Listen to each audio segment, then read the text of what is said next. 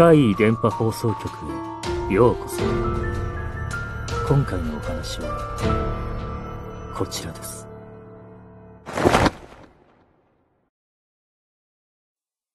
闇の仲介人。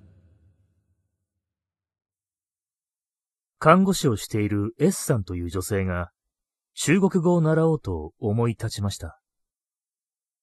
最初はアプリやネットを介しての勉強でしたが、中国語の先生にリアルで会って教えてもらうことになりました。その先生、名前を仮に、リュウさんとします。そのリュウさん、以前は医療関係の仕事をしていたと言うんです。同業者だったんですねと、S さんと二人いろいろと話をしていると、なんと、同じ教授のもとで学んでいたことも分かりました。すごい偶然もあるんですねと意気投合し、その共通の恩師、鈴木教授の思い出も語り合いました。鈴木教授という人物は、残念ながらもう亡くなってしまいましたが、公衆衛生学の第一人者でした。公衆衛生学というのは、簡単に説明すると、落ちているものを拾うと、菌や病原体がどういう風に伝染するだとか、地域や文化、食生活による衛生面の改善や病気の予防など、そういったものに関する学問です。何でも、今の日本の水洗トイレ、公衆トイレの基礎を作ったのが、その鈴木教授だと言われています。戦時中は軍医として中国大陸に赴き、戦後も公衆衛生学のフィールドワークとして、中国をはじめ、いろいろな国を回ったと言います。看護師の S さんは、日本の看護学校で鈴木教授と出会い、劉さんはそのかなり前、香港で学生をしていた時に教えを受けました。そんな話をしている時に、S さんはふと、以前鈴木教授が中国にいた時、赤い封筒を拾ったことがある、と話していたことを思い出しました。でも確か、公衆衛生学の流れで出た話だっただけに、すぐに、それを拾った後は衛生的にうんぬん、みたいな話になってしまって、その封筒は何だったのか、教授はその後どうなったのかなどは聞きそびれていたっけ。それを話すと、劉さんはこう言いました。その話、知ってますよ。私も関わりましたからね。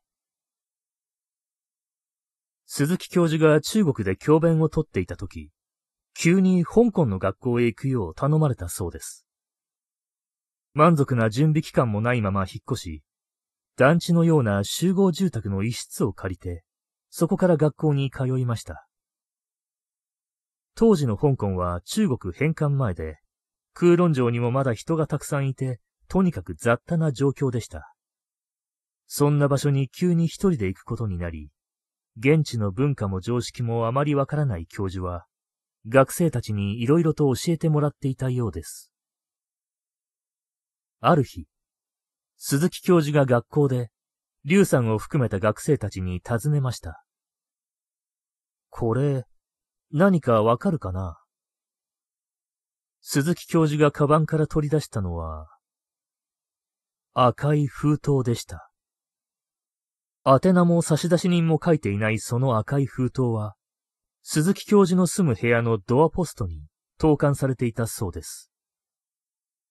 S さんの記憶にあった、拾ったというのとは少しニュアンスは違いますが、まさに赤い封筒です。教授が言うには、朝、それが投函されていることに気がついた。何かわからないから開けずに放置していると、数日後にまた入っていた。朝に見つけることから、どうやら深夜から早朝にかけての時間に投函されていると思われる。朝という比較的忙しい時間帯に見つけることもあって、ずっと放置していたものを今日学校に持ってきた、ということでした。その封筒を見て、劉さんたち学生は驚愕しました。そして、憤りました。許せない、と。赤い封筒。赤は中国ではめでたい、縁起のいい色です。本来は結婚式などでご祝儀を包んだりするそうですが、これは違います。冥婚。結婚をせずに若くして亡くなった人を死後の世界で結婚させる儀式。聞いたことがある方も多いかもしれません。例えば、道端に落ちている赤い封筒を拾ってしまうと、死者と結婚させられてしまう。そんな都市伝説めいた話もあります。本来冥婚とは、亡くなった人同士を結婚させる儀式です。その象徴である赤い封筒を生きている人間のドアポストに投函するなんて、ご法度です。特に田舎に住む親族から冥婚のそういったしきたりを聞かされていた竜さんたちは、これは許せない。犯人を見つけてやりますよ。そう意気込みました。そして、ものの見事に、その赤い封筒を投函した犯人を突き止めたんです。鈴木教授に赤い封筒を押し付けた犯人は、ある中年の女性でした。その女の目的は、鈴木教授を死者と結婚させて、自分が冥婚の仲人になることでした。死んだ者同士を結婚させる冥婚には、仲人のような役割を果たす人間がいるんだそうです。亡くなった人間の情報を集めて引き合わせる。本来はそういう役割なんですが、では、なぜ生きている鈴木教授を狙ったのか。それは、冥婚の仲人になる条件として、まず普通に生きている人間の仲人経験がないといけないからなんです。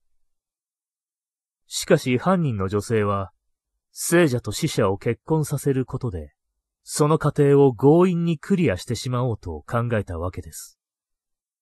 鈴木教授は日本人であり、香港に来て間もないので、赤い封筒の意味を知らないであろう。騙しやすい相手だと思われたんですね。なぜそうまでして冥婚の仲人になりたいのか。その理由は単純明快。お金が儲かるからです。冥婚の仲人は報酬がいいんでしょうね。そのために違法な行為に手を染める者も出てきます。中国では割と近年でも、墓地から遺骨が盗まれたり、遺体安置所から多数の遺体がごっそり盗まれるという事件も発生しているようです。遺体の中でも骨さえあれば儀式は可能だということですから、そこまでして冥婚の仲人になって儲けたいんでしょうか。それ以前に、冥婚自体の需要が高い理由ですが、冥婚は日本にも存在しています。それは未婚で亡くなった人がこの世に未練を残さないように、架空の人物を描いた絵を持って結婚式を挙げるという、いわば、亡くなった方のための儀式です。しかし、こちらでは違うんですよ。未婚のまま若くして親族を死なせた一族には、良くないことが降りかかる。そういう考えからなんです。そうなってしまうと、親族が病気になるだとか、一夜で財産を失ってしまうだとか、そういう迷信があるんです。だから何としてでも冥婚を成立させたい。親戚中、特に遠い親戚からの圧力がすごいらしいんです。なのでみんな必死です。高いお金を払ってでも、冥婚の相手を探すんですね。ちなみに冥婚相手の需要ですが、病気で亡くなるよりも、若くて健康な状態で、事故などで突発的に亡くなった方、特に美男美女の情報が高値で取引されるようです。こうなるともう、仲人というより、仲介人、バイヤーのようなイメージを持ってしまいます。このような恐ろしい事態に巻き込まれた鈴木教授ですが、結果的に無事に海外での生活を終え、後に日本に帰国することができました。劉さんはさらに話を続けます。あの中年女性が用意した赤い封筒には特殊な呪いがかけられていて、封筒を開けると、その行為が呪い返しとなって、術者自身にダメージがいくようになってたんです。それによって対象が封筒を開封したと知るんですよ。それから次の段階に行くんです。よく言われるように、その赤い封筒の呪いもまた、第三者に見つかると失敗してしまうんです。だから犯人も必死でね、我々が踏み込んだ時、包丁振り回して暴れましたよ。いくら一度の呪い返しではビビたるダメージだとしても、そんなことを続けていたら、ろくな死に方しませんよ。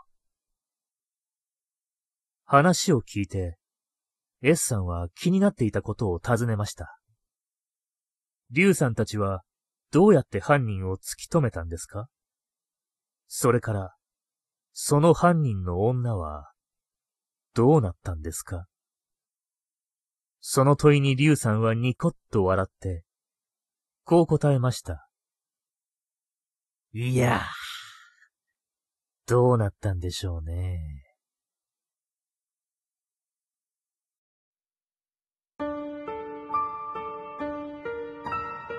いかがでしたか？次は、あなたの身に起こったお話を聞かせてくださいね。